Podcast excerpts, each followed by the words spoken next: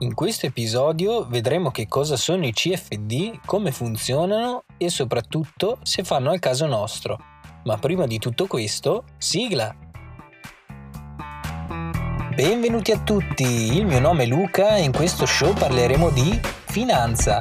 Sapevate che la finanza può essere interessante? Già, talmente interessante che ci si potrebbe fare un podcast, no? Iniziamo!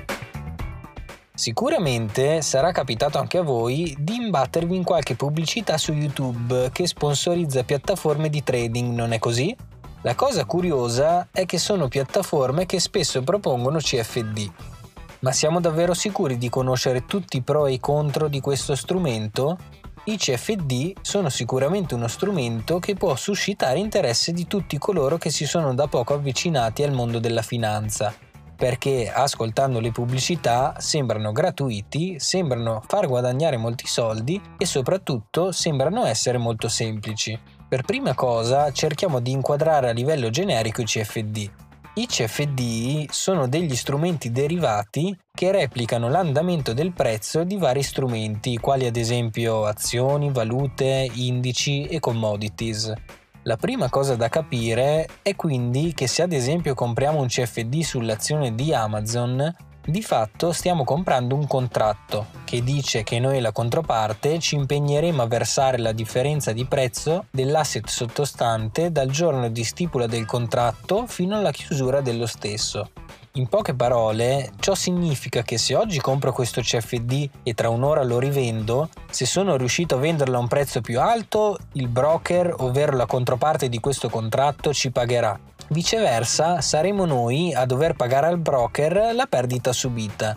Capiamo quindi che le forze in campo siamo noi e il broker.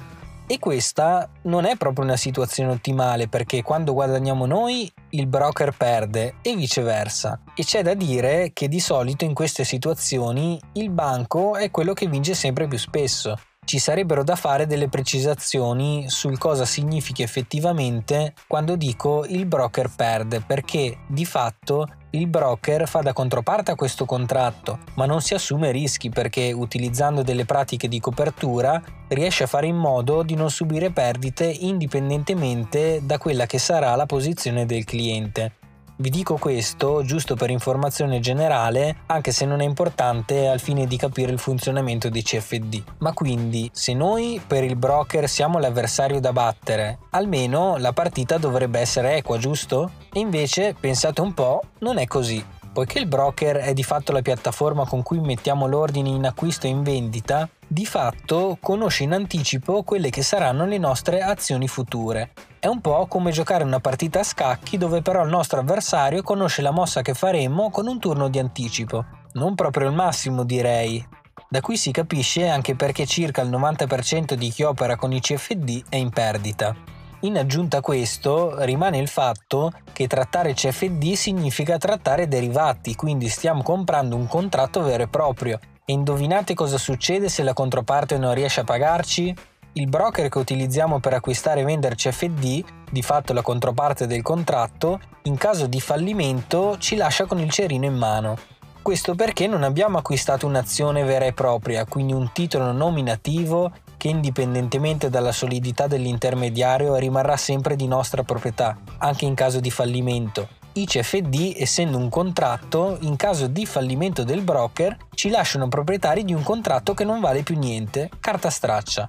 E se a questo aggiungiamo che le sedi legali di questi broker sono in stati non propriamente trasparenti, ci stiamo esponendo sicuramente a potenziali problemi che forse è meglio evitare in partenza. Un'altra caratteristica osannata dalle pubblicità è il fatto che siano gratuiti, ma nella realtà dei fatti non è propriamente vero. Per capire cosa intendo, prima distinguiamo i costi di cui un investitore si fa carico nel momento in cui decide di comprare uno strumento finanziario. Primo costo sono sicuramente le commissioni di acquisto o vendita. Ad esempio, pago un euro di commissione per ogni ordine eseguito.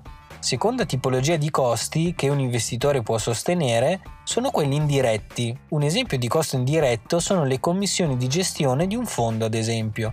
Se nel fascicolo informativo di un fondo leggiamo che le commissioni di gestione sono pari al 2% all'anno, ciò significa che questi soldi non li paghiamo direttamente noi, ma vengono decurtati dal rendimento alla fonte. Il fondo genera un più 4%, dal mio home banking o dal conto del mio broker vedrò invece soltanto un più 2%. Il 2% di commissioni l'hanno già preso. Tra le principali voci di costo, l'ultima è lo spread bid-ask, o se volete denaro-lettera.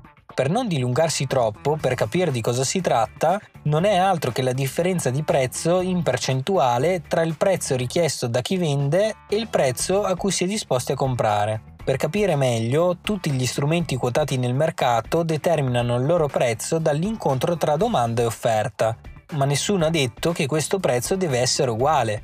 Se io ho una mela e la voglio vendere ad un euro, ma l'unico potenziale acquirente non vuole spendere più di 95 centesimi, la differenza tra questi due prezzi, lo spread denaro-lettera, sarà di quindi 5 centesimi, che equivalgono al 5%. Questa differenza è la remunerazione che l'operatore di mercato si mette in tasca per averci messo in contatto e aver di fatto fatto incontrare la domanda e l'offerta. Maggiore questo spread, peggiore è per chi vuole vendere o comprare. Quando gli spread sono molto elevati, parliamo così di mercati in liquidi. Tornando ai CFD e ai loro costi, i CFD non hanno nessun tipo di costo diretto, quindi nessun costo di acquisto o vendita, ma hanno bensì un costo indiretto, ovvero lo spread denaro-lettera. E qui una domanda lecita potrebbe essere, ma lo spread denaro-lettera, ad esempio sul titolo Apple, è lo stesso di quello di un CFD che replica la performance del titolo Apple, giusto? La risposta è no, semplicemente perché dobbiamo vedere i CFD come a dei cloni, che seppur avendo rendimenti identici vengono scambiati in mercati diversi. Nella borsa di New York troveremo tutti coloro che sono interessati allo scambio di azioni di Apple, che però non è lo stesso mercato in cui vengono scambiati i contratti CFD. Di conseguenza, il mercato in cui il numero di individui è maggiore gioverà così di spread bid-ask minori. Nel mercato azionario, per titoli del calibro di Apple, gli spread sono davvero bassissimi, perché le sue azioni sono molto scambiate e quindi molto liquide. D'altra parte, non è detto che ci sia un numero così elevato di individui pronti a scambiare CFD su Apple quindi minori scambi significano minor liquidità che si traduce in un maggiore spread denaro-lettera. Per capirci, lo spread su un titolo azionario può essere dello 0,2% ad esempio, o anche molto meno, mentre lo spread su un CFD sullo stesso titolo può avere uno spread anche di più del 2%. Non è vero quindi che i CFD sono privi di costi, anzi è vero proprio il contrario risulta più economico comprare un'azione, anche dovendo inizialmente pagare delle commissioni dirette, rispetto a non pagare in modo diretto commissioni con i CFD, ma subendo spread del 2% più. Un costo che si aggiunge allo spread elevato dei CFD è il tasso overnight. Il tasso overnight è un tasso che viene applicato se non chiudiamo la nostra posizione entro la chiusura del mercato, quindi se manteniamo la posizione aperta per meno di una giornata, questo costo non sarà presente. Altrimenti, se la durata sarà superiore, invece sì. Questo tasso è il tasso di interesse che dobbiamo pagare al broker per aver preso in prestito dei soldi da lui. In sostanza funziona come l'interesse che si paga alla banca quando si accende un mutuo, con la differenza che il tasso richiesto è molto più alto. Questo tasso è variabile e dipende molto dalle policy interne del broker a cui ci affidiamo. In linea generale questo tasso nella maggior parte dei casi sta dentro a un range che va dal 2 al 7% per ogni anno. Quindi tornando all'esempio di acquisto di un CFD, se manteniamo la posizione aperta un anno intero pagheremo ad esempio il 7% di interesse sul capitale che il broker ci ha prestato. Se non capite perché il broker ci sta prestando dei soldi e ci chiede un tasso di interesse per questo, passiamo ad un'altra peculiarità dei CFD, ovvero la leva finanziaria. I CFD sono strumenti a leva. Ciò significa che investendo ad esempio 1000 euro in un CFD sull'azione Apple, stiamo in realtà comprando 5 volte il valore iniziale che abbiamo investito, quindi stiamo muovendo un controvalore effettivo di 5.000 euro. In questo caso la leva sarà pari a 5. Pensate che i CFD sulle valute arrivano ad una leva di 30 e che prima di essere regolamentati dalle autorità non era raro vedere in giro strumenti a leva 100. Apparentemente la leva finanziaria sembra un'arma a nostro vantaggio perché ci permette di guadagnare molto, mantenendo però la caratteristica di essere uno strumento accessibile alla maggior parte della gente, perché non richiede un grande investimento iniziale. Il vero problema è che i CFD e tutti gli altri strumenti che utilizzano la leva vengono spacciati come prodotti ideali per un neofita che sta iniziando a muovere i primi passi in questo mondo, proprio perché permettono di guadagnare anche investendo pochi soldi. Il problema è che dovrebbero essere usati da professionisti perché la leva aumenta sia le probabilità di guadagnare soldi in modo esponenziale, ma soprattutto anche di perderli. Non pensate quindi di essere diversi dagli altri e convincere voi stessi che le cose succedono solo agli altri.